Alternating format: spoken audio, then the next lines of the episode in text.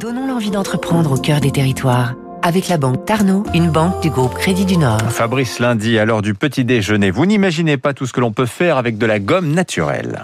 Savez-vous qu'il existe une ceinture de la gomme qui s'étend du Sénégal à l'Érythrée? La gomme d'acacia ou de caraya provient d'un exudat, un sointement tout à fait naturel à l'intérieur du tronc où elle est prélevée. Cette gomme arabique, une histoire vieille de 3000 ans, elle servait à coller les rubans sur les momies, vous la connaissez. C'est l'additif E414 totalement naturel, qui sert d'émulsifiant, de stabilisateur, d'enrobage, et vous en trouvez partout. Chewing-gum, boulangerie, soda, cosmétiques, des milliers de produits. L'un des géants mondiaux vient de l'heure. Alan et Robert, 135 ans d'existence, 6 générations.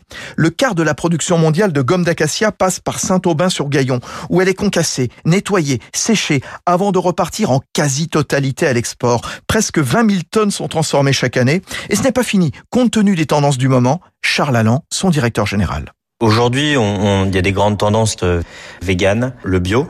On n'utilise aucun euh, produit chimique, que ce soit dans la récolte de la gomme en Afrique ou euh, dans la transformation du produit. Clairement, le, le notre client, euh, nos, nos, clients industriels reçoivent de la poudre de gomme d'acacia qui vont directement utiliser dans leur produit, qui est donc un produit végétal et biologique. 10% de croissance chaque année. Le site de Saint-Aubin-sur-Gaillon va devoir s'agrandir. Alain et Robert est le deuxième acteur mondial derrière une PME rouennaise, la Normandie décidément terre de gomme arabique. C'était Territoire d'excellence sur Radio Classique.